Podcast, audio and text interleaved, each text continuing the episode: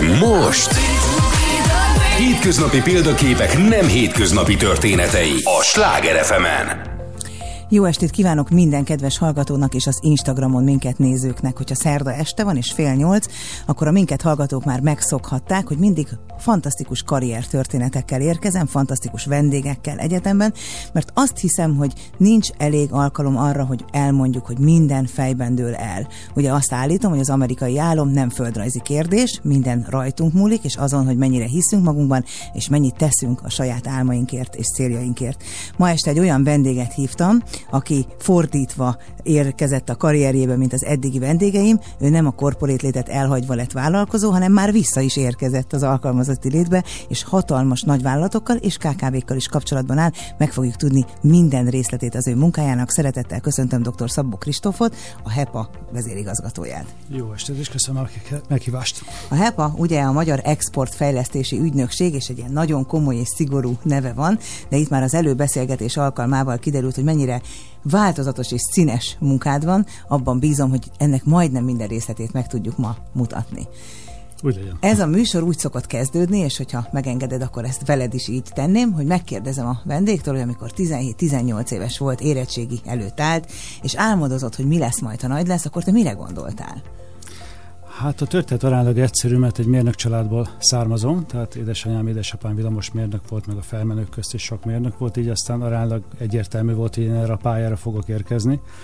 Kisgyerekkorom óta mindig valamit bütyköltem, forrasztottam, javítottam, szereltem, így aztán bennem úgy az volt, hogy akkor én villamosmérnök leszek, és akkor, akkor biztos valami akusztikával foglalkozom, ez egy fontos dolog volt, szerettem a stúdiótechnikát és akkor ebbe az irányba fog tovább tanulni. Aztán végül is ez többé-kevésbé így is történt az első diplomán végéig. De hát közben a diplomád utolsó egy-két évben mégiscsak rádióban dolgoztál, azt mesélted. Így, így van, pontosan. Tehát akkor, akkor az elkötelezettségem még olyan szintű volt, hogy akkor az utolsó másfél évben akkor a Magyar Rádióban 18 óráztam és technikát tanultam. Ebből is diplomáztam egyébként annó csak hát aztán pont a, pont a diplomázásom környékén volt a rendszerváltás, és akkor szinte egyik pillanatra másik az összes olyan magyar cég, aki lehet ott helyezkedni, akkor egy akusztikus mérnök, a BEAG, a BH, videót, nincsenek már nevek ma meg, azok megszűntek simán így gyakorlatilag megszűnt a piac gyakorlatilag abban az pillanatban. És akkor te ott álltál friss diplomával, hogy most vajon mi lesz hát velem? Körülbelül, körülbelül, igen, volt mögöttem még egy kisebb családi tragédia, vagy nagyobb családi tragédia, így aztán akkor egy válaszút elé kerültem, és akkor egy nagyon-nagyon nagy huszárvágás következett, mert egy eh, nyilván diákként dolgozik az ember sok minden helyen, nem csak itt, hanem máshol is, és egy ismerősömnek egy mai szóval élve tanácsadó cégébe, egy felsővető oktató cégébe kerültem el, és ott, ott kezdtem el dolgozni egyébként, mint értékesítő, értékesítési vezető, és mellette tanultam tovább. Akkor elkezdtem szépen a közgazdasági tanulmányomat, aztán mentem tovább. És aztán hát annyira elkezdted a közgazdasági tanulmányaidat, hogy PhD-ztél is gazdasági területen. Így van, így van, így van, így van. Hát utána, befejeztem, akkor elkerültem pénzintézetbe, ott dolgoztam sokáig, és aztán azzal a munkámmal kapcsolatban jött a gondolat, hogy akkor most mit is csináljak, hogy lehetne ezt hogy tudományát tenni, és egy, eh, nálunk az volt egy kicsit a családban, két ilyen szlogen volt, amit úgy, úgy szerettünk használni, az egyik az a jó pap holtig tanul, hogy akkor mindig az ember menjen és képezze magát, a másik pedig, hogy olyan területen tudsz kicsikét kitörni, amilyen interdisziplináris tudás, tehát hogy nem egybe vagy rettetesen jó, hanem így átlapolsz tudások között, és pont egy olyan területen dolgoztam egyébként, ami akkor nagyon új volt, ez a mai szóhasználata sok csatornás értékesítés bevezetése volt. Ez a mi ez a digitalizáció, meg van, az IT? Így van, tehát akkor volt a fiók hálózatból költöztek ki a bankok, jött a call center, az internet, a ügynök hálózat, és ezeknek a szervezeti kihatásairól írtam annó a doktori diszertációmat, ez egy nagyon új terület volt abban a világban, olyannyira, hogy még bírálót sem nagyon találtak rá. Tehát ez, ez Mondjuk egy, ez egy nagyon hasznos nagyon dolog. Jó, így van, pontosan ez nekem nagyon jó. A, a bankok és a pénzintézetek alatt között te elkezdtél egy saját céget is vagy után egy után. saját céget építeni. Így van, így van, így van. Hát akkor onnan még átkerült a másik céghez is, és akkor utána nőtt egy ilyen tanácsadó időszak, ami megint csak egy picit ezt az időszakot idézi föl, mert mai szó használta a gazdasági informatikával foglalkoztunk, tehát ugye ez a IT és a közgazdaság közötti hidatképező tudomány, szervezők, projektvezetők, architektek, mindenféle ilyen szavak vannak, amiket ott használnak. Igazság szerint, amikor ezt elkezdtük csinálni 2008-2009 környékén, még nem is volt ez a szó, hogy gazdasági informatikus, csak így próbáltuk magyarázni az egészet, már már van egy ilyen oktatás is egyébként. Tehát tulajdonképpen egy szektor alapításánál nagyon is ott voltál. Hát igen, igen, ezt már többen csinálták, de érződött, hogy ez egy nagyon nagy vákum. Tehát azért ez mind a mai napig, és egyre inkább szerintem vákum lesz ez a fajta fordító szerep, ami a technológiát és az üzletet tudja összekapcsolni. És hát hol a vége? Hát a csillagos ég hát a vége ma már, amikor itt van a kezünkben, és bármit tudunk vele csinálni. Nagyon sok céggel állsz kapcsolatban a HEPA vezérigazgatójaként is, ezért tőled aztán tényleg nagyon fontos megkérdezni, hogy való mindenkinek a vállalkozói lét? Biztos vagyok benne, hogy nem. Tehát én ezt már akkor, amikor a, a, a saját cégemet csináltam, akkor úgy, úgy éreztem, hogy egy picit polarizált a társadalom, két attitűdű ember van szerintem alapjában. Az egyik az, aki egy közegben, egy akolban érzi jól magát, egy cégben együtt dolgoz a többiekkel, és van ez a másik fajta, aki pedig a vállalkozó, aki, aki sokkal inkább feladatra szeret koncentrálni, nem annyira egy hierarchiába akar viselkedni. Van pár szerencsés, aki át tudja a kettőt járni, de azért általában valamennyire ez így polarizálódik. És úgy gondolom, hogy ez, ez nem jó meg rossz, hanem ez egy attitűd. Volt olyan kollégám egyébként, akivel együtt dolgoztunk rengeteg évet nagyvállalati környezetben, és elkerült hozzánk egy tanácsadói munkára, és egy pár hét után egyszer csak felhívott avva, hogy ő, nem megy vissza dolgozni, a töltetesen pontja sem volt, tehát ideje lett volna visszamenni, mert hogy, mert hogy ő rájött, hogy neki ez kell. Itt csak a feladatra kell koncentrálnia, nincs főnök, nincs szabadságterv, nincs semmi se, és ő ezt szereti csinálni volt egy ébredése. Én nagyon megértem, hogy én is ilyen vagyok, hogy projektre koncentrálni, és a, valószínű ez az alkalmazkodási képesség megléte vagy hiánya, hogy az ember mennyire tud egy vállalati hierarchiában Igen. helytállni, vagy sem. Amikor megbeszéltük, hogy ma te leszel a vendég, akkor még nem volt aktualitása annak, amit most el fogok mondani, mert múlt héten nyertél egy fontos díjat a vállalattal együtt tulajdonképpen, de hát hogyha pestiesen azt mondjuk, hogy mindig a feje határozza meg a rendszert, akkor tulajdonképpen ez a Hungarian CEO Award, vagyis a nagy az a vezérigazgatói nagy díj, amit a HEPA a fenntarthatósági fejlődés, vagy a fenntarthatóság témakörében megnyert. Hát ugye nyilván a díjra az van írva, hogy HEPA, hiszen ez a vállalat, de azért ez mindig kicsit a vezérigazgatói is. Mennyire vagy büszke saját magadra, vagy a csapatodra, vagy együtt erre a díjra? Nagyon. hát köszönöm, akkor jön a következő. igen, tehát most ez hülyén hangzik, de valószínűleg a rokonai még jobban, mint én, de, de egyébként nagyon. Tehát úgy gondolom, hogy amikor belevágtam ebbe az egész munkába, amikor, amikor ez a felkérés érkezett, hogy, hogy, hogy a helpával kéne foglalkozni, felrázni, újra szervezni, dinamizálni, akkor, akkor úgy gondoltam, hogy azért egy nagyon érdekes kihívásról van szó, mert nagyon sok mindent tudok hasznosítani belőle, amit akár a nagyvállalati környezetben tanultam, meg akár a saját cég építésében és ez többé-kevésbé így is valósult meg. Oda kerültem egy cégbe, ugye Magyarországon a HEPA az ilyen 120-130 fő között van, van egy nemzetközi hálózatunk, összesen egy ilyen 200 farpős cég, és fölvonultatja azokat a szakismereteket, amiket egyébként én végigcsináltam, vagy saját magam, vagy a cégekben. Tehát mondta is a kollégáimnak, hogy most nagyon nagy pehjük van, mert jött egy olyan főnök, aki többé-kevésbé mindez hozzá tud szólni. Uh-huh. De én, én mindig azt a policit képviseltem, hogy a, az embereim legyenek jobbak azon a szakterületen nálam, mint amit én tudok. Jaj, Hiszen azért, azért ő a szakértő. Nekem azt a képességet kell felvonultatnom, hogy tudjak vele vitatkozni, és tudjam, tudjam az ő érrendszerét egy kicsit kibillenteni, hogy, hogy, hogy irányba állítsuk, hogy valójában jól gondolkozik-e, kvázi ördög ügyvédje tudjak lenni vele szembe. És egy nagyon jó csapatot sikerült összeszedni, úgy gondolom, aki, akik motiváltak, mindenki a saját területén nagyon stabil, és, és hát ennek elkezdett látszódni szépen az eredménye, és hát ahogy te is mondod, nagyon sok céggel kapcsolatban, és hál' Istennek nagyon sok pozitív visszajelzés érkezik azzal kapcsolatban, hogy szakmailag is nagyon jó támogatást tud adni a szervezet emberig, és teljesen más a hozzáállása, és hát ez egyszer csak utalért minket ez a díj, ami meg úgy gondolom, hogy egy tényleg nagyon nagy büszkeségre ad okot, hogy, hogy a, ezzel a csapattal, és hát igen az én vezetésemmel, de ezt meg tudtuk így kapni. Amikor készültem a mai beszélgetésre, és tényleg próbáltam rólad minél több információt megtudni, meg a hepáról, akkor pont ezen gondolkodtam, hogy nagyon kevés olyan vezető van egy-egy vállalatnál, és főleg ebben, ezen a területen szerintem ez extrán fontos, hogy te mind a két területet kimaxoltad, ha lehet így mondani, tehát tényleg alkalmazottként is mindenféle szinten dolgoztál, és hát vállalkozóként is bele tapasztaltál az azzal, vagy bele kóstoltál az ezzel járó kihívásokkal ezek a vállalkozások ezt tudják, akik hozzátok fordulnak, vagy ők azért napi kapcsolatban nincsenek úgy veled? Vagy lehet veled találkozni egyébként? Én, én, nekem volt egy főnököm, én azt tőle tanultam, a nyitott ajtók politikáját, nálam mindig nyitva van az ajtó.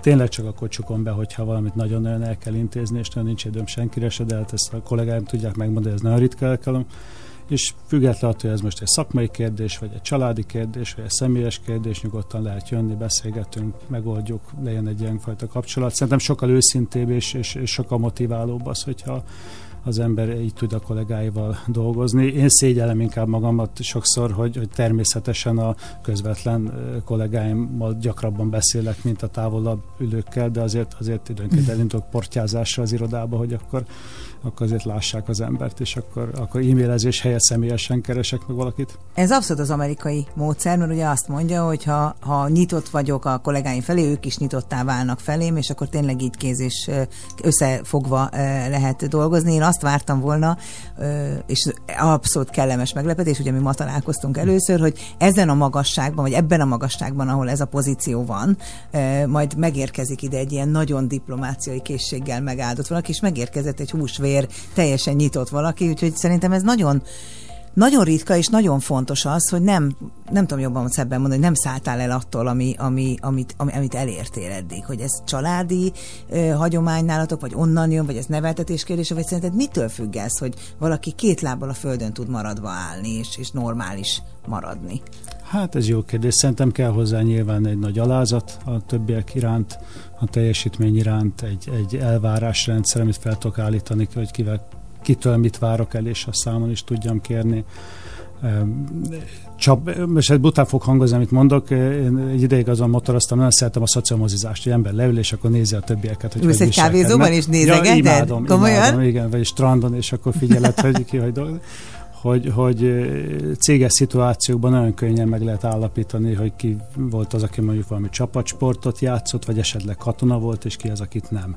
Tehát ki az, aki, ki az, aki rászoktattak arra, hogy ha mondjuk baj történik, akkor összezárjon, és ne pedig fejevesztettem meneküljen. Ezek mm. ilyen attitűdök, amik ugye sokszor nem szerepelnek ilyen, ilyen hár kiválasztási listákon, de azért mégis nagyon fontos, hogyha csapatot építesz, akkor tudjad, hogy az adott személynek hátat tudok fordítani, és ugyanazt mondjuk, vagy nem, és ezek ilyen apró kis rezdülések szerintem, amik, amik, amik valahol a végén egy kölcsöntiszteletet is eredményeznek egyébként az együttműködésben. És mondom, amit, amit hangsúlyozok, hogy, hogy, hogy szerintem nagyon fontos az, hogy, az, hogy ne én legyek a legokosabb mindenben csak hogy legyenek a jó emberém hozzá. Ezt én nem tudom, lehet, hogy vezetőképzőkön kellene ezt tanítanod, csak ezt a pár percet, amit most elmondtál. A Coca-Cola-nál van egy olyan teszt nemzetközi szinten, hogy különböző nagy vezetőket elküldenek egy-két hónapra, és ha működik a csapat tovább, akkor ő jó vezető volt, ha nem, akkor valamit uh-huh. rosszul csinált. És amikor ezt mesélem vezetőknek, néhányan elképednek, hogy hát, hát ő a főnök, hát ő neki kell a legjobban tudni mindent. Én pont ezt gondolom itt te, hogy nekem jól kell kiválasztanom, tudnom az embereket, és jól kell motiválnom. Az a jó, ha mindenki többet tud a saját kis területén, mint én, mert akkor biztos jót csinálunk együtt. Amikor megérkeztem ide, akkor ugye természetesen mondták, hogy vezető kell ilyen, ilyen opening speech-et tartani, jöjjön össze mindenki. Persze ez nehéz volt, mert éppen Covid volt, de, de én ott, ott tettem pár ilyen kijelentést, amit egyébként komolyan gondolok, hogy hogy, hogy kéne viselkedni egy szervezetbe, hogy jobban legyünk egymással, és abban nyilván benne volt a nyitottság, benne volt ez az egymásra támaszkodás, a, most egyszerűen fogalmazva a hazudás kerülése. És benne volt egy olyan üzenet, ami azt mondtam, hogy én úgy gondolom, hogy akkor dolgozik mindenki jól a saját helyén, hogyha olyan munkakörülményeket tud teremteni, hogy el tud menni három hét szabadságra. Mert akkor akkor a rendszer... Igen, igaz? abszolút, abszolút, igen, de hát hogy, hát, hát ott kell lenni és döntek el. Persze, a rendszer működjön, csak képes lenne átterhelni, mert nem biztos, hogy szabadságról van szó, lehet, hogy lebetegszik, lehet, hogy bármi uh-huh. történik vele, és akkor ne, ne ő veszélyeztesse a rendszer működését, hanem a rendszer az egyébként működjön. Ne úgy élje meg ezt a dolgot, hogy felszámolja a saját munkáját, hanem úgy, hogy egy jó, stabil rendszer csinál, ami mellett nyugodtan tud aludni. És ez a gyakorlatban sikerül mostanában? Már azért Szerintem most talán jól haladunk, év igen, igen, igen. Tehát úgy gondolom, hogy most már azért volt olyan, hogy a ember egyrészt szabadságra el tud venni valamennyit nyilván, vagy egy hosszabb utazás, hogy a munkánk miatt azért, azért elég sok utazással jár ez a dolog, és akkor, akkor én nyugodt szívvel tudok elmenni, mert tudom, hogy az embereink mind csinálják azt, ami a dolguk egy fél mondattal tudunk kommunikálni egymás közt, nem kell körbeírni dolgokat, tehát flottul mennek a dolgok nem is gondolná az ember egy ekkora fontosságú szervezetnél. Ez a fenntartható gazdaság fejlesztésért díj, amit kaptatok, ez benne foglaltatik ez a szó, hogy fenntarthatóság. És azon gondolkodtam, hogy hát nincs nap, hogy az ember ezt ne hallaná valahogyan, valamilyen kontextusban, a televízióban, a rádióban, mindenhol. Ez egy ilyen trendi szó lett Mit jelent ez a hétköznapokban egy kis vállalkozás életében? Mert azt, hogy a nagyvállalatoknál mit jelent, azt szerintem nagyjából látjuk, hogyan kell odafigyelnünk, felelősségteljen gondolkodunk. Azt is, hogy a hétköznapi életünkben akár a szelektív személygyűjtésről is beszélhetünk, arról, hogy figyel, figyelünk rá, hogy nem folyatjuk a vizet, tehát hogy ezek az apró pici lépések. De mit jelent a KKV szektor életében a fenntarthatóság? Igen, ahogy mondod, gyakorlatilag ez egy rettenetesen széles spektrum, hogy mit is értek alatt. Hogyha most a saját területemet nézem, akkor, akkor én talán így föntről haladnék lefelé, és azt mondanám, hogy mondjuk a Magyarország tekintetében a gazdasági fejlesztés fenntarthatósága, mi olvashatunk, mondjuk például azt jelenti, hogy gyakorlatilag Magyarország egy szaturált piac, itt többé-kevésbé itt élünk 10 millióan, elszolgáltatgatjuk egymásnak, amit el kell, legyártjuk, amit le kell, behozzuk, elviszük, amit el kell. De ugye pontosan tudjuk, hogy azért most már munkanélküliség gyakorlatilag egy olyan szinte érkezett, hogy nehéz új munkaerőt találni, kvalifikált munkaerőt alig. Tehát gyakorlatilag ha tovább akar fejlődni ez a rendszer, akkor annak két lehetséges útvonal. Az egyik az, hogy hatékonyságban javulunk, ez, ez ugye gondolkozás kell váltani, ez egy, ez egy hosszú és... A legjobb hely, vagy hisz ez az egész igen. erről szól ez a műsor. A másik ugye az hogy, az, hogy külpiaci növekedést indítunk el, hiszen ugye ott még szabad kezeket találsz, szabad piacokat találsz, tehát elkezdek kifele növekedni. Tehát ilyen szépen a gazdasági eh, teljesítményünk növekedése az a külpiaci növekedésbe van belekódolva valahol. Ha lemegyek egy kis céghez, akkor ugye ott meg egy másfajta valóságot találok. Sokszor azt látjuk, hogy a cégeknek sokszor vágyuk van, termékük is van, de nincsenek tisztában azzal, hogy egyébként a gazdasági lehetőségek mit engednek meg. A profit rátájuk mondjuk megengedi-e azt, hogy kockázatos üzleteket vállaljanak-e, vagy nem. Tudják-e a saját profitjukból finanszírozni a folyamatos létüket, vagy állandóan leamortizálnak mindent, és utána sorba állnak segélyekért, uh-huh. támogatás, hogy, hogy tovább vigyék az életüket. Ezek azok a gondolatok, úgy gondolom, amire meg kell tanítani a cégeket. Sajnos Magyarországon a, a, a gazdasági képzés, külkereskedelmi képzés az úgy gondolom, hogy aránylag mélyen már, van. Az. Igen, külkereskedelmi nagyon mélyen van. Egy felsőoktatási intézményünk tartja, csak középalapszintű képzés nincs is gyakorlatilag de a közgazdasági képzésben is úgy gondolom, hogy ezek a gyakorlati elemek nem jelennek meg. Megjelenik sok minden, ami tudomány, de az, hogy valójában ő avval szembesüljön, hogy mondjuk egy másfél százalékos ebidarátával ne akarjon valaki exportra menni, mert nem tudja az árfolyam kockátot se kezelni, elnézést a rádióhallgatóktól. Ez az, az, az, egy olyan realitás, amit, amit tudnia kéne, vagy legalább a könyvelőjének kéne neki szólni, hogy Bélám, ne álmodozz erről, mert nem fog működni. De nem szól. De nem Tehát szól, a könyvelő nem szól. És akkor utána jön azon, hogy jaj, nem megy az üzlet, ilyen segélyt kérek, olyan szubvenciót kérek, de a szubvenció már nem fenntartható, hisz ha az megszűnik, akkor bedől az üzlet. Uh-huh. Tehát ugye ezeket a gondolatokat kell valahogy el, elplantálni a, a cégeknél, hogy, hogy megértsék, hogy mi az egészséges működés, és ezt sokan jól csinálják, tehát azért ne tévedjünk el, azért, azért, azért sok. Én úgy gondolom, hogy Magyarországon satsz kb. 20 és 30 ezer között lehet az exportáló cégek száma, pontos adatot nem tudunk, mert a statisztikai rendszerünk az így működik, de törekszünk rá de, de azért az nem kevés egyébként. De akkor, ha jól értem a szavidat, sokkal több lenne a potenciál, csak egyrésztről hiányzik az önbizalmunk, hiányzik az ismeretállományunk, hogy mire van lehetőségünk, vagy mire lenne lehetőségünk, és hiányzik egy nagyon alap szintű tudás, gazdasági tudás még a vállalkozók életében is. Így van, tehát, tehát azt nyugodtan merem állítani, hogy a felkészültség nem cégmérettől függ találkozunk rettetesen jól felkészült kis cégekkel, és rettetesen gyatrán felkészült nagy cégekkel. Tehát ez nem, nem, nem itt válik különbség. Ugye a külkereskedelmi képzés még az én fiatal koromban a külkereskedelmi főiskolán zajlott, és hát a külkereskedők hosszú évtizedeken keresztül voltak a a nagyon menő valakik, elit. a gaz, igen, az elit, aki utazhatott akkor, mikor más nem. Miért halt ez el, vagy miért sorvadt el vajon mostanra? Hát ugye a külkereskedelmi főiskola az beolvadt ugye a Budapesti Gazdasági Egyetembe, az megvan. Csak ugye az van csak meg, akkor meg Csak ő a mostoha gyerek, nem? Meg, meg, ő maradt meg, ugye biztosan itt néhányan emlékeznek, még régen volt ez a KOTK című fogalom, ami ugye a külkereskedelmi képzésnek egy ilyen középfokú uh-huh. iskolája volt, ez nincs. Tehát gyakorlatilag Idejöttem, elkezdtünk dolgozni, néztük a környezetet, hogyan tudnánk egy kicsikét, hogy mondjam, szélesebb körbe támogatást adni csak azon, hogy kiállítás, utazás. És egyszer rájöttünk, hogy hopp, de hát nincsen szakember. És elkezdtünk nézni, és kiderült, hogy hát képzés. nincs képzés. Igen. És gyakorlatilag vagy úgy alakult ez az egész, hogy ma már nincsenek szakközépiskolák, csak szakgimnáziumok, nincsenek főiskolák, csak alkalmazott tudományok egyetemek, hogy valahogy elveszett, kiöntöttük a vízzel együtt a gyereket, ennek egyébként az lett a következménye, és ez, ez egy pozitív következmény, úgy gondolom, hogy, hogy meghallgattatott a véleményünk, és egy pár hónapja egy kormányrendelet jelent meg arról, hogy a, az intézmény, tehát a HEPA, az kvázi feladatául kapta, hogy visszaállítsa ezeket az alap- és középfokú képzéseknek a rendjét. És ezt azért bátorkodtunk megtenni, mert egyébként meg kicsikét olyan csizma az asztalonnak tűnik a dolog, hiszen ugye pont a Covid az nagyon sok mindent online-ra terelt, tehát például az alapfokú képzés az teljesen online platformon fogjuk csinálni. És, és ezt mikor és kezditek? Azt jövő év elején szeretnénk, és akkor az egy ilyen százórás képzés lesz, ahol kvázi... Érettségi után, vagy? Az alapfokú az általános iskola és akkor gyakorlatilag egy ügyintézői státuszba már be tud kerülni, kap egy papírt róla, külkereskedő alapismeretekkel bír.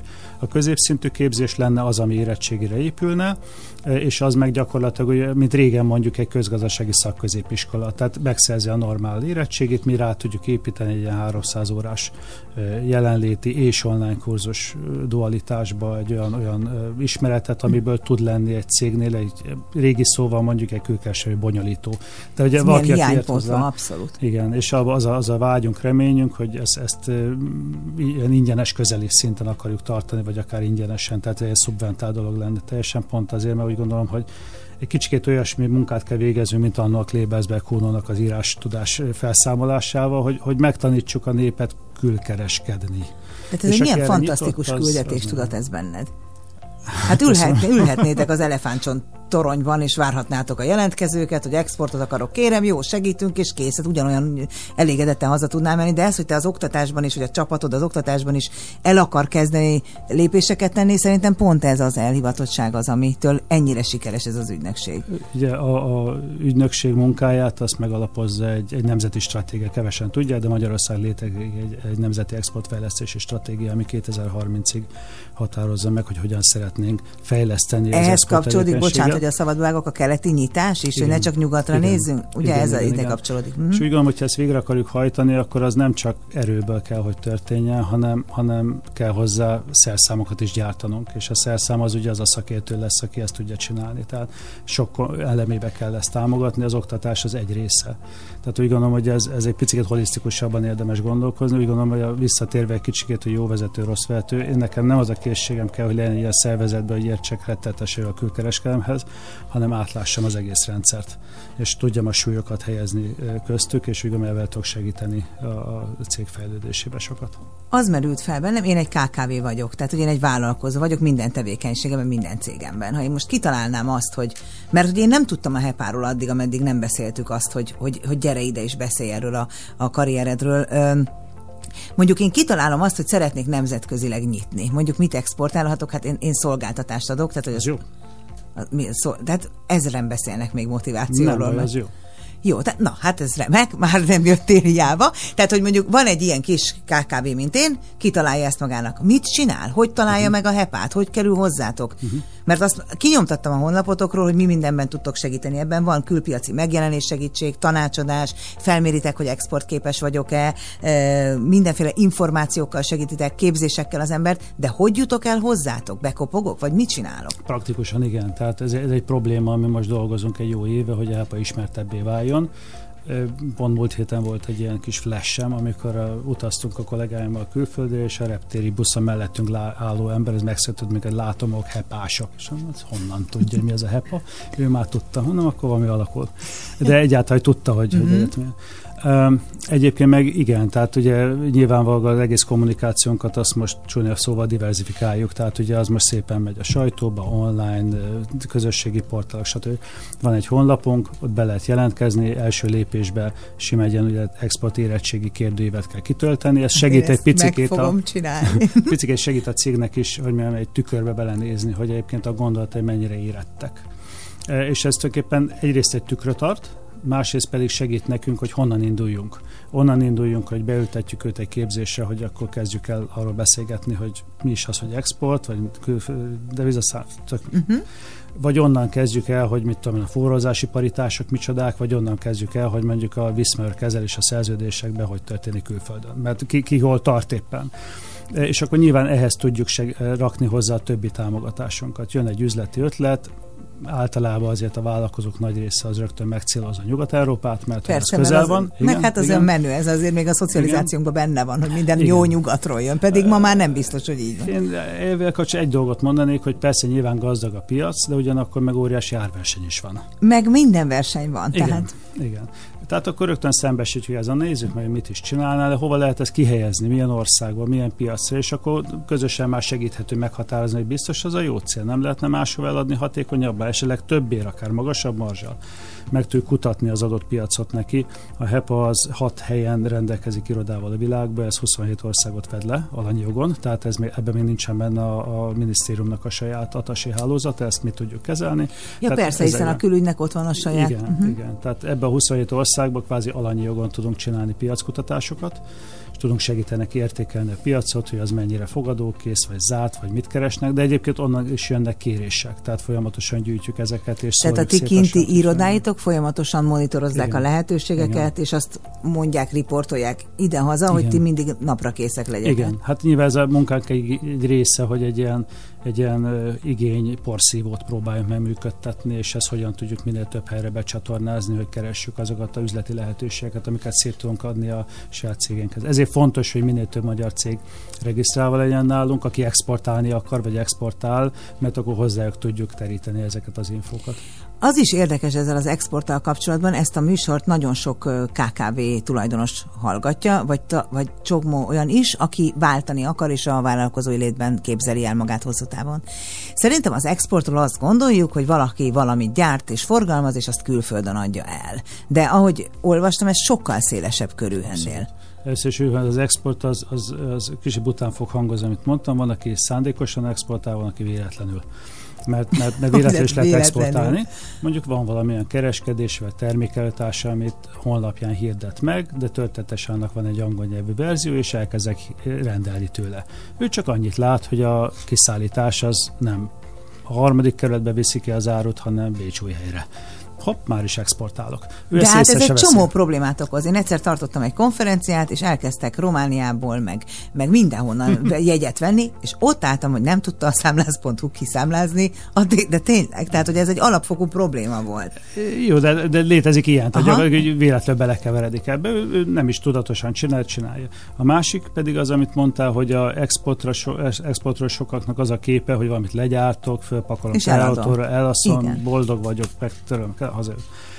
De ez az áruexport mellett, hogy a szolgáltatás exportot sokszor még mozgatni se kell, mert lehet, hogy mondjuk egy magyar coach az itthon ücsörög a ötödik kerületbe a gép előtt, és kócsot tart Dél-Amerikába angolul. Mert a és ti ebben is tudtok tenni. neki segíteni? Hogy hát ez nyilván ez a nagyon pici kategória, tehát ugye ezt Rögtön nehéz megfogni, de, de, de hogy a szolgáltat, és ez a legkisebb uh-huh. elem, mert ugye emellett hát ez bármilyen fajta szolgáltatás, ez lehet egy mérnöki szolgáltatás, de elmehetünk mondjuk odáig, hogy például az agrárium az ugye Magyarországon mindig egy ilyen kedvenc téma szokott lenni, mi az agrárország, annyira nem, legalábbis export tekintetében, de az agráriumban vannak olyan technológiák mondjuk, amiket például lehet szolgáltatásként exportálni, és óriási üzleteket lehet vele csinálni. Mert Ez a lesz a krumpli. Hát, például a krumpli, igen. Ezt most mi majd az Instagram hallgatóknak fogjuk elmondani, mert nagyon-nagyon gyorsan eltelt az első fél óránk, és a rádió hallgatók most néhány fontos hírekkel gazdagodnak, addig mi folytatjuk a beszélgetést, és néhány perc múlva összekapcsolódunk újra. És most... Hétköznapi példaképek nem hétköznapi történetei a Sláger fm -en.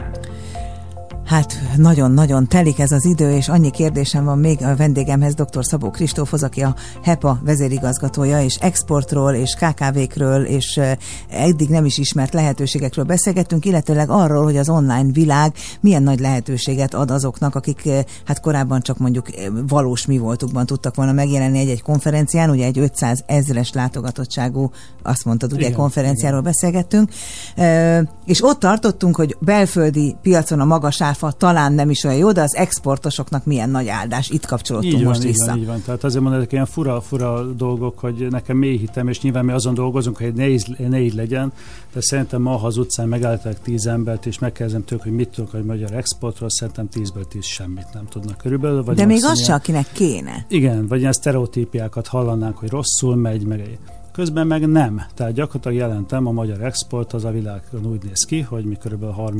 34-ek vagyunk export volumenben a világon, úgyhogy lakosság tekintetében 92-ek és az MIT-nak volt egy kutatása egy pár hónappal ezelőtt, ami 11. helyre sorolt minket export diversifitás komplexitás alapján a világon. Tehát gyakorlatilag Akkor a magyar, ez egy húzó ágazat. Ez egy húzó ágazattá tud válni. Már most is az, de uh-huh. egy mhm. húzó ágazattá tud válni.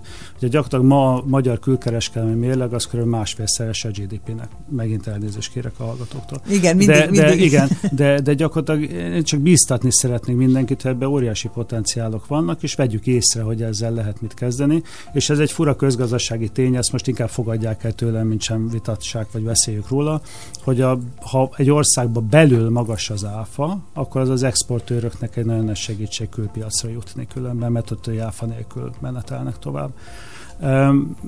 Ezt a közösségi gondolkodást eleve nehéz elhinteni, mert az ember, amikor fizet a boltban, akkor nem igen. tud arra gondolni, hogy nem baj, mert a Józsi, mikor kiviszi a krumplit, igen. akkor neki jó, igen. bocsánat. Igen, de... Igen. De, de valójában meg ez van. Tehát ezek, ezek ilyen közgazdasági iskolák különben, ahol, ahol azért én nem, nem állítanék feketét meg fehéret, hanem ezek gondolkozásmódok, mindsetek, mi így vagyunk éppen mm. összerakva, ez történetesen az exportnak jó, és az export az nagyon emelkedik, tehát tényleg elmúlt években nagyon nagyot ugrott. Én hosszú évek óta mondom, hogy én középiskolában is kötelezővé tenném az alapfokú gazdasági oktatást, már akkor is szoktam mondani, amikor a, azt kérdezi a kis tini gyerek, hogy hogy jön ki a falból a pénz az mm. automatára, tehát hogy tök fontos lenne tudni, hogy mi az, hogy debitkártya, kreditkártya, export, import, tehát hogy tényleg alapvető fogalmakat tudjunk, mert az felnőtt korában mindenkinek eléggé hasznos lehet. Hogyha azt nézzük, hogy mennyi az egész export tevékenysége a kis országunknak, arányaiban a nagyvállalatok és a KKV között ez hogyan oszlik meg? Ez megint egy érdekes kérdés, mert itt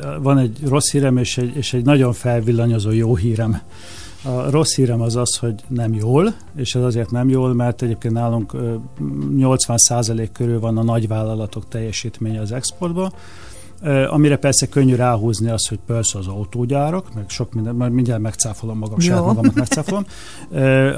De ez azért rossz hír inkább, mert egyébként ha az egész környezetünket megnézzük, tehát kvázi a fejlett nyugat-európai országokat, akkor az átlag ez ilyen 35 és 65 százalék között szokott lenni a KKV-k javára. Ó, tehát a környező országokban a KKV-k nagyobb Igen. arányt képviselnek az exportból, mint a mi, nagyvállalatok? Mi, mi, mi nál, tehát vagy nagyobbat, vagy nagyobbat, Aha. mint nálunk. Tehát, hogyha most elképzeljük azt a helyzetet, hogy nem áll rosszul a magyar gazdaság export tekintetében, és megtartjuk a nagyvállalati teljesítményt, de a kisvállalatit felhúzzuk úgy, hogy kialakuljon ez a mondjuk 80-20 helyet mondjuk egy 40-60-as állapot, akkor hirtelen a magyar export teljesítmény az másfélszeresére ugrana mondjuk.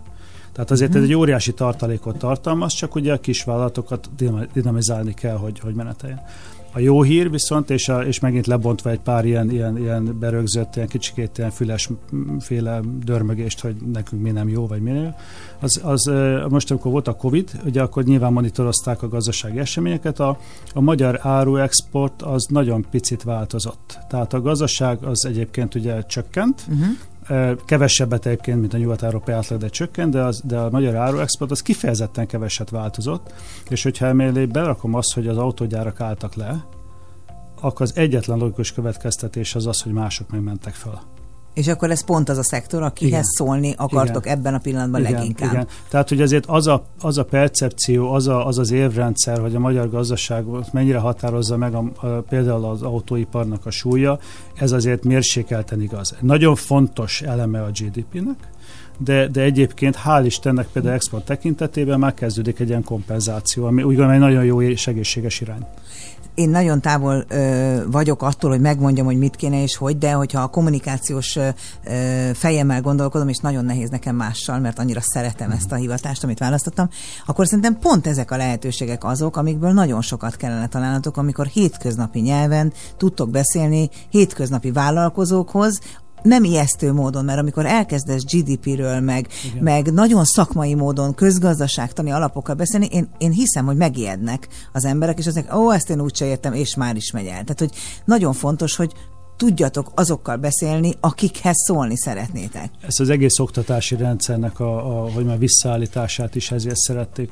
szerettük volna megkapni, megkaptuk és csinálni, mert, mert egyrészt mélyítem azt, hogy aránylag az alapoktól kell indítani, hogy ezt a beszélgetést el tudjuk Másrészt pedig egy olyan rendszer szeretnénk kialakítani, ahol nem csak azok tudnak nyerni vele, akik mondjuk egy papír, egy oklevél, egy diplomára el akarják végezni, hanem úgy, mint egy egyetemet, behallgatást is engedjünk szereplőknek, meghirdetni ügyvédirodáknak, könyvelirodáknak, olyan szakértőknek, vagy csak így ügyvezetőnek, hogy érdekel téged mondjuk, hogy a fuvarozási paritások hogy alakulnak, itt a lecke, hallgass mm. meg, aztán holnap legyél okos a cégedbe, és oszd ki a könyvelődet, hogy miért nem tudta. Mert hol szerezni meg ezt a tudást? Abszolút hiánypótlás. E, és úgy gondolom, hogy ez egy fontos, fontos instrumentum tudna lenni, hogy, hogy ne csak azok férjenek hozzá, akik ebből a saját CV-ket akarják növelni, uh-huh. munkaerőpiaci értéküket, hanem, hanem akit csak érdekel simán a téma. Te sokat utazol? Most megint igen, volt idő, amikor nem annyit. Periódus volt az életemben idő, amikor három hónapot nem voltam itthon, egy évben volt, amikor, amikor szinte egész évben itthon voltam, most, meg, most megint. És látod a környezetet, ahol utazol? Mert amikor én sokat utazó munkahelyel bírtam, nagyon vágytam rá, hogy én olyan akarok lenni, aki bőröndből, mm. ki bőröndből be. És aztán lett egy ilyen életem, és voltam háromszor, négyszer úgy egy városban, hogy egyáltalán nem láttam előle egy házat, mert csak a konferencia termekben ültem. Hogy igen. látod azt a helyet is, ahova mész, van lehetőséged rá, vagy vagy te csak inkább munkából utazol? Hát jellemzően ugye most munkából utazom, amikor nyilván a céggel utazik az ember, de azért avval próbálok foglalkozni, hogy legalább amikor az ember reptértől elmegy a, a hotelig, vagy ahova éppen dolgozok, akkor azért nagyon erősen figyeljem a tájat. Tehát, hogy, hogy ilyen apró rezdüléseket az ember észrevegyen, hogy mit, hogy néz ki egy üzlet, hogy közlekednek az emberek az utcán, hogy viselkednek. Ez a szociomozi. Igen, szociomozizok, igen, egy picit, hogy az ember megérezze, hogy amikor a tárgyaló partnerként találkozom már vele, akkor neki mi a habitusa Ugye fontos dolog szerintem. Hogy, a szociomozizáson kívül ebben, a, mert azért ez nagyon intenzív munkának tűnik, tehát ennyi ország, ennyi alkalmazott, ennyi sok minden, hogy kapcsolódsz ki? Mert az én idő fontos, tehát minden sikeres ember életében nagyon fontos az, hogy mi az ő én ideje, hobbi, a kikapcsolódási most lehetősége. Most egy, ha ilyet lehet mondani, akkor egy szerencsés fázsba vagyok, mert a gyerekek már elég nagyok ahhoz, hogy ugye ott ne kelljen tologatni őket. Tehát az ember most tud éppen Sőt, szakmázni. is a békén hagyod őket, igen, gondolom. Tud szakmázni többet, mint kellene. Hát kicsit meglepőt fogok mondani, én tíz évű versenytáncoltam, és tulajdonképpen ezt az énemet ezt még mindig működtetem, mert azzal a társasággal, aki nagyon együtt csináltam. Nagyon sok számítottam. Igen, ez nagyon jó. Ott formációs versenytáncot csináltunk a végén, és ezt most jó pár éve újra, újra elkezdtük, és ezt újra csináljuk, így aztán hetente egyszer van egy szent nap, amikor, amikor összejön a És akkor tök mindegy, hogy milyen export esemény történik. Hát igyekszem, igyekszem úgy csinálni, igen, hogy, De jó. ne, és akkor, akkor, akkor mindenki. Ugye a társaság 18-20 20 évesen kerültünk össze, itt aztán tényleg a, a szobafestő, fodrász, ügyvéd, sebész, minden van benne, De tehát jó. a közös nevezőnk az, hogy hétfő este mindenki akkor leadja, ami De van. örülök, hogy akkor, nem hétfőn van ez a rádió és akkor, Igen, és akkor, akkor, akkor, akkor, van az edzés. Ez mondjuk egy olyan aktív kikapcsolódás, ahol tényleg az ember ugye elfelejt mindent, amennyire tud. Hát emellett meg most nem mondom, hogy szokásos ez túlzás, de ember, szeretek siel, amikor lehet menni, vitorlázást szeretem, vagy általában szeretem bütykölni. Ugye én ilyen, ilyen, az ilyen, megmaradt? Az meg, az abszolút meg. Tehát nagyon, nagyon rossz partner vagyok ilyen szempontból, mert nálam valami mindig ki van téve, egy csavarhúzó, egy, egy fogó, egy nem tudom micsoda, és akkor Nem, ez pakolni. jó partner. Én sose találok otthon egyet, mert nálunk nincs ilyen. Igen, tehát, tehát embert, szakembert kell hívni, akkor kicsi túlzással egy villanykörte cseréléshez szeretek, akkor fogalmazunk így. Tehát én azt szeretem, amikor valaminek ugye a végén van egy eredménye, amit úgy meg tudsz fogni. Mondjuk azt tényleg fantasztikus lehet, amikor az ember valamit csinál, és akkor az kész van, és azt tudja, hogy az tényleg ő hozta létre. Igen, igen, igen.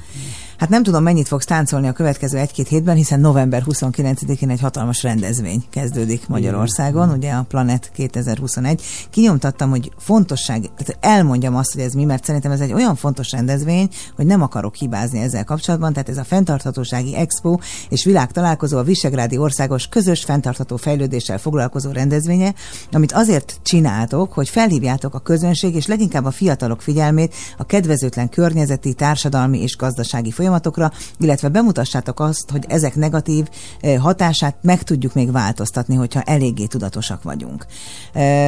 Ez egy hatalmas rendezvény, ugye jön a v országából nagyon sok képviselő, nagyon-nagyon készültek egy nagyon minőségi szakmai programmal, de megnyílik a lehetőség közönségprogramok látogatására is. Mik ezek a közönségprogramok? Egy picit talán így távolabb mennék először a témától, mert nyilván ennek az egész expónak ennek ugye van egy felütése, ugye a köztársasági elnök úr számára ezek olyan témák, amiket ő nagyon szeret exponálni, foglalkozni vele, ő iniciálta ezt a egész rendezvényt. Számunkra meg azért egy nagyon fontos és érdekes küldetés, mert a, a, az a sok jó mellett, amit mondtam a Magyar Exportról, azért van egy olyan aspektus, ami, ami azért nehézséget okoz, nevetesen, hogy a Magyar Exportnak kevés arca van, mert mindent csinálunk. Tehát nálunk tényleg a görbült fogpiszkátot, ott a szárnyas tűzoltót, hogy mindent úgy lehet kapni. gondolod, hogy kevés arca van, hogyha azt mondom, hogy Olaszország eszembe jut a gasztronómia meg a design, tehát nálunk Pontosan. nincs így valami. Igen, Aha. Svájcról pontosság, németek nem Nálunk, nálunk többé minden van. Nekem a luxusóra jut eszembe Svájcról, de jó, neked legyen a pontosság. Igen. Hajlamosak vagyunk mondani ezt a bort, meg búza, meg ló, meg de, de, de anya, Inkább ezt mi akarjuk igen. mondani. És ennyire. úgy gondolom, hogy egy ilyen expozíció, mondjuk, mint például ez a Planet, ez egy picit fel tudja hívni arra a figyelmet, hogy, hogy ki tudunk emelni néhány olyan dolgot, amit, amit mi tudunk támogatni, fontos, és akár exportcikk is tud lenni ezekből a technológiákból. Tehát nekünk ezért egy, uh-huh. egy, egy fontos plusz. Um, Ugye korábban voltak hasonló ilyen vízügyi ö, rendezvények, amit szintén ugye a minisztérium támogatásával ö, valósítottunk meg, és hát akkor most érkezik ugye rá ez a rendezvény. Ebben egyébként a kiállítói részt, tehát a expo részt, az az, amit a HEPA, a, a, a exportügynökség hát hiszen, szervez. ha itt valaki tetszetős, akkor az tetszetős külföldön, igen. tehát az exportálni fog kvázi, igen, ez ilyen logikusan igen, így vezethető le. Bocsánat, igen. hogy ennyire mindig lefordítom, igen. de annyira vágyom arra, hogy legalább annyira lelkesek legyenek a hallgatóik, mint amennyire élettem igen. most ez alatt a beszélgetés tehát alatt. A, a látogatókat meg úgy próbálja meg támogatni az egész programrendszer, hogy túl azon, hogy most cégeket mutatunk be, például a fiatalokat is megszólítja, tehát van egy olyan pavilon, ami, ami ilyen 5-15 éves korú gyerekeknek mutatja be mondjuk a egész fenntart fenntartható működésnek a fontosságát. Nem akarom És akkor ide osztályokat ilyen, visznek? Igen, igen, igen, pontosan. Mert azon gondolkodom, hogy, hogy hogy tudod meggyőzni az tíz éves gyereket, hogy ne a moziba akarjon igen. menni, hanem ide. Hogy osztály. Be, be lehetett jelentkezni, lehet jelentkezni osztályoknak, közösségeknek, egy ilyen animált történeten keresztül mennek. Én láttam a sztorit, nagyon jó pofa tényleg. Őket például úgy fogja meg, ugye a felnőtteknek nyilván ugye van maga az expo rész, egy csomó előadás van, egész héten át végig előadás program sorozatok. Ez a Hung expo van, Igen, ugye? Hung expo van, mellettem egy, egy summit, ami ugye kifejezetten ugye a nagyvadak, ugye ott a, a prominens jelenségek, a, a nagy felszólalók külön tartanak előadásokat, kerekasztalokat. Tehát egy nagyon komplex programrendszer tulajdonképpen, ami végigmegy tematikusan épül föl. Én tényleg azt javaslom bárkinek, mindenkinek, hogy, hogy regisztrációhoz kötött az egész nyugodtan, semmi extra nem kell hozzá. Nézze meg Ingyenesen a látogatható? Nézze meg a programot, látogasson ki, egy, egy úgy gondolom, egy nagyon szép programban lesz része.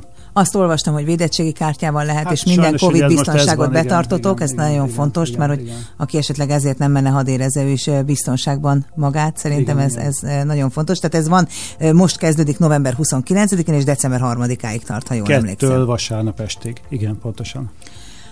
A fiatalok megszólításában, ugye arról beszélgettünk, hogy gazdasági ismeretek, fenntarthatóság.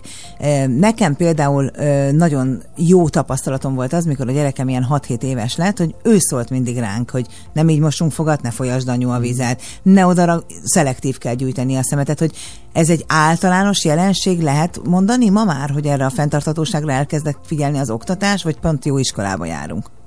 Hát jó iskolába járunk, én úgy gondolom egy picit. Tehát ugye az a, az a problémám ezzel, hogy, hogy szerintem egy fontos fogalomról van szó, de például nagyon nehéz volt az, amikor gyűjtöttük a cégeket a, a, a Expo kapcsán, és hogy ki lehessen a kiállító, hogy most egy kicsit csúnyán hangzik, amit mondok, de ez a, ez a szimpla igazság, hogy, hogy leválasszuk a valódi fenntarthatósággal foglalkozó cégeket azokról, akik ezt csak egy imicsként működtetik. És ugye ez, ez egy folyamatos diskurzus és vita téma, hogy tulajdonképpen hol telik ez meg valójában tartalommal, és hol csak egy ilyen eladás segítő máz. Ami, Erre ami... gondolt, amikor azt mondtam neked az elején, hogy ez egy ilyen trendi szó, igen. mindig találkozunk vele, de igen. hogy valójában tesz érte valaki. Igen, igen, igen. Tehát és ezért, ezért sajnos ilyenek is vannak. Mondhatnám azt, hogy maga módján ő is hozzájárul az egészhez, mert legalább megszoktatja az emberekkel ezt a fogalmat, tehát nincs ebben probléma. De hát, hogyha hivatkozni akarunk olyanokra, akik valójában tesznek, akkor azokat engedjük oda. Uh-huh. Úgy gondolom, hogy nyilván ez valahol beleépül a, a, a, a fiataloknak is már a működésébe, tehát ez egy generációs váltás, ez a fajta gondolkozás. és egy nagyon-nagyon hosszú út szerintem, tehát azért ezt tegyük hozzá. Hát nagyon nehéz elgondolni azt, hogyha én csinálok valamit ezen a hatalmas földön, ebben a sok-sok, akkor az már valami hatással van. Tehát, hogy sokkal egyszerűbb azt gondolni, hogy ó, hát most nem az én egy műanyag palackomon fog múlni, meg nem, de, de, de közben meg de. Igen, tehát ugye azt hiszem ez egy külön nehézségenek az egésznek, hogy hogy tud az ember úgy cselekedni, hogy egy, egy helyes alternatívát válasszon, de ne rombolja a saját versenyképességét, ne rombolja a saját piacát, hanem csak egyszerűen jobban csinálja, mint mások. És nem szabad a kettőt összekeverni. Tehát az, hogy én fenntarthatóságra törekszem, az nem azt jelenti, hogy most versenyképtelenebb legyek másnál, hanem olyan megoldásra törekedjek, ami, ami ezt a dolgot támogatja, és az nálam egy add egy plusz tulajdonképpen egy értékesítésben, meg egy, meg egy hosszú távú működésben. Például egy ilyen hatalmas expónak van törekvése arra, hogy valami ökológiai lábnyomot is hagyjon maga után, vagy ezzel így most nem foglalkoztok? Mérése lesz tudtommal, igen, tehát, tehát, igen, tehát ilyen szintig, igen, igen. igen. vállalkozóktól sokkal könnyebb megkérdezni, de én mégis csak megpróbálkozom nálad is ezzel a kérdéssel, hogy hogyan látod magad 5 meg 15 év múlva?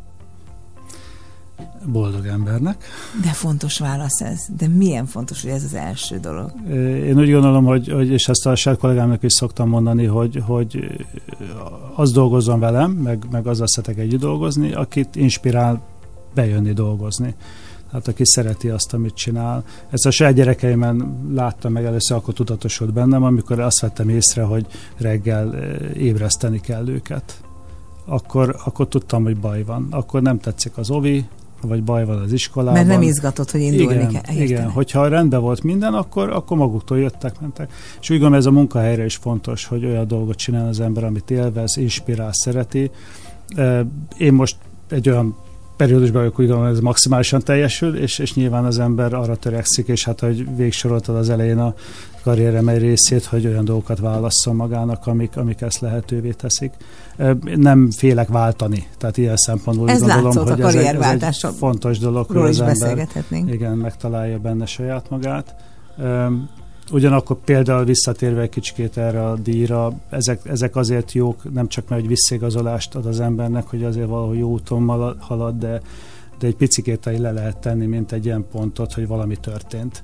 Tehát nem, nem csak csináltam három jó projektet, és akkor mi Szerintem történt vele, hanem, nagyon fontos. hanem, hanem valahol van egy, van egy visszajelzés, egy elismerés, rá lehet nézni, igen, ezt, ezt elértem. Hol tartjátok? Ez most az irodámban van. A te irodádban. Azt hittem, hogy valami központi recepció, vagy a tárgyalóban, de így minden nap látod, és tudod, így van, hogy igen. Mire vagy legbüszkébb ebben? Ugye egy éve vagy, kicsit több, mint egy éve vagy a HEPA vezérigazgatója, hogyha egyetlen egy dolgot kell csak mondani. Hát most egy nagyon furát fogok neked mondani, mert ez nem szakma lesz, hanem amikor megérkeztem itt a céghez, akkor nyilván egy ilyen kicsit viharvert időszak volt, mert akkor indult a Covid, indult az, hogy hetes váltásba fél cégben volt, másik fele nem, ugye mit csinálunk a Te úgy lettél főnöke valakinek, hogy hetekig nem is találkoztatok hát, személyesen tulajdonképpen. Igen, igen, ez a ominózus állománygyűlést, ezt két részletbe kellett előadni, mert hogy, mert hogy nem volt mindenki. És egy ilyen, egy ilyen nagyon hogy mondjam ezt neked, egy ilyen hideg hangulat volt, egy rideg hideg hangulat volt az egész irodában, mert, mert, mert hát nem nagyon volt megtöltve se emberrel, morózusak voltak az emberek, és elkezdtünk dolgozni, nyilván a saját stílusomban toltam az egészet, próbáltam motiválni rá, és eltelt egy pár hónap, és amikor egyszer beléptem az irodába, és nevetést hallottam. És akkor így az hopp, valami elindult. De jó. És, ak- és, és akkor éreztem, hogy na, akkor sikerült, hogy bemozdítani a társaságot, és már meg azt kell, hogy mondjam, hogy bejössz hozzánk mondjuk az irodába, és egy, egy, most ez egy dolog, hogy mit tudom én, elintéztük, hogy kellemes zene szóljon a recepción, az emberek jönnek, mennek, nevetés, tárgyalás, tele vannak a tárgyalók, mozognak. Ott tartottunk a, a, a, a harmadik hullám, nem a hagyadik hullám előtt, hogy haza kellett küldeni az embereket, mert visszaszivárogtak. Tehát ugye meg Jó volt határozva. Igen, meg volt határozva, 50 szák lehet bent, 70 nem tudom én hány volt benne, akkor küldjük haza őket. Tehát, és ez jó. Tehát úgy gondolom, hogy ha sikerül egy, egy jó közösséget létrehozni, akkor az, akkor az már fut magától. Hát tulajdonképpen szerintem mindenki ilyen vezetőre vágyik, mint te. Ugye én azt szoktam mindig mondani, hogy az ember nem céget választ általában, hanem vezetőt és nem főnököt, mert akkor biztos, hogy ha motivált és elismerik őt és visszajelzéseket kap, akkor olyan nagyon nagy baj nem lehet. Tulajdonképpen az derült ki számomra itt az elmúlt egy órában, hogy hogy nem egy érinthetetlen, megközelíthetetlen szervezet vagytok, hanem valóban egy egy húsvér, a KKV-ért tenni akaró csapat, Úgyhogy én abban bízom, hogy, hogy néhányan, vagy sokan kedvet kapnak ahhoz, hogy megnézzék a HEPA honlapját, és megkeressenek titeket. Én biztos, hogy ki fogom tölteni ezt az Expo érettségi kérdőívet, így hívják Export ezt? érettség. Export. Jaj, hát az a Planet miatt Expo. Eh, Freud meg itt van velünk valahol a sarokban. Ezt biztos ki fogom tölteni, mert egyáltalán érdekel, hogy, hogy milyen kérdéseket tartalmaz ez. Nagyon szépen köszönöm, hogy eljöttél ide vendégségbe. Nagyon sok sikert kívánok az Expohoz, és aztán pedig a sok-sok exporthoz is. Nagyon különleges volt számomra ez a beszélgetés, mert mert te egy nagyon más területre jössz, mint akiket itt megszoktunk, és mégis az látszik, hogy, hogy nem Szóval az embertől függ mindig az, hogy milyen egy tevékenység, és szerintem még inkább bizonyítod azt, hogy fejétől működik, vagy nem működik az a bizonyos hal. E, Az elmúlt egy órában dr. Szabó Kristóf volt e, a vendégem, az Exportfejlesztési Ügynökség vezérigazgatója, akitől szerintem nagyon sok információt megtudtunk, amit korábban e, nem, hogyha esetleg lemaradtak a beszélgetés elejéről, vagy egy részéről, akkor ez visszahallgatható podcast formájában a Spotify-on és az Apple Podcast-en, vagy tulajdonképpen bármelyik podcast platformon, illetőleg az én Instagram csatornán vissza is nézhető. Jövő szerdán este fél nyolctól fél kilencig újra várok mindenkit a rádiók elé, amikor is Benes Anita Dalarna tulajdonosa lesz a vendégem. Kicsit divatozunk, kicsit exportról is fogunk beszélgetni, hiszen vele lehet, akkor is várok mindenkit, vigyázzanak magukra. Ez volt Hétköznapi példaképek nem hétköznapi történetei. Minden szerdán este fél nyolctól. A Sláger, a Sláger fm